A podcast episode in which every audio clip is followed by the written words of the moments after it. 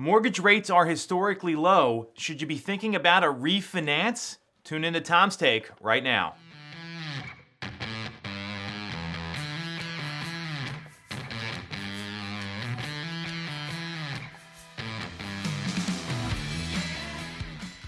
So we're in the middle of February.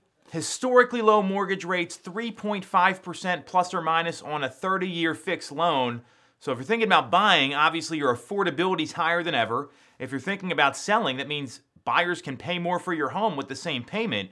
We've got all that covered. The question enough people aren't asking is when does it make sense to consider a refinance? So there's really three questions you should be asking yourself when you look at your current loan versus what's going to happen if you decide to do a refi. The first is is your existing rate going to be at least a half a point lower if you decide to refinance? So one half of, of a percent. Years ago, people said if you're not adjusting your mortgage rate by 1% to 2%, it didn't make sense to refinance. Now, with these historically low mortgage rates, you've got to decide if the savings is going to be worth it. And you have to look at what you're actually saving on your monthly payment. So that half a percent is the general rule of thumb. So if you're at a 4.25% rate now and you can get down to 3.5, yeah, that probably makes a lot of sense.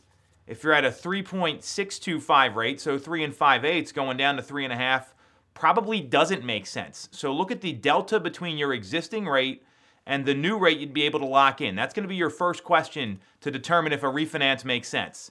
The second one is be careful or ask yourself how much of a term are you adding to your loan? Meaning, most people, they get a 30 year fixed loan. So that's amortized over 30 years. They don't many, make any extra payments. That's when the loan gets paid off. When people refinance, typically they're already into the term of the loan.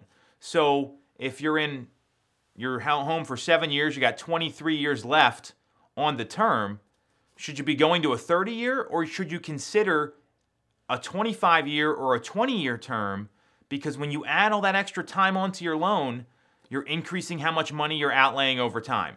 So be careful how much you're adding to the term of your loan. Typically, within five years is where you want to stay. So the 23 year example is a really good one. So think about keeping that term within five years of your current term with a refinance. And the third question is how long is it going to take you to recoup your closing costs? That's something a lot of people don't talk about. They think about the savings right away. Okay, I'm to save a few hundred bucks on my mortgage payment. That's awesome. Now I can go do this, this, and this, and they have that money allotted for different things. The elephant in the room is that it costs money to close. So, a really great way to look at this is see how long it's going to take you to recoup those costs. You take the amount of the closing costs and you divide it by your monthly savings. So let's say you're saving 200 bucks a month and it costs you 10 grand to close. You do that, that tells you how many payments you're going to have to make before you recoup those costs. So, the general rule of thumb again is it shouldn't take you that long to recoup your closing costs. So, once you analyze it that way, is the drop in rate going to be at least a half a percent? How much time are you adding to the term of the existing loan? And how long is it going to take you to recoup your closing costs? Then you're going to have a definitive answer of if refinancing your loan makes sense or not.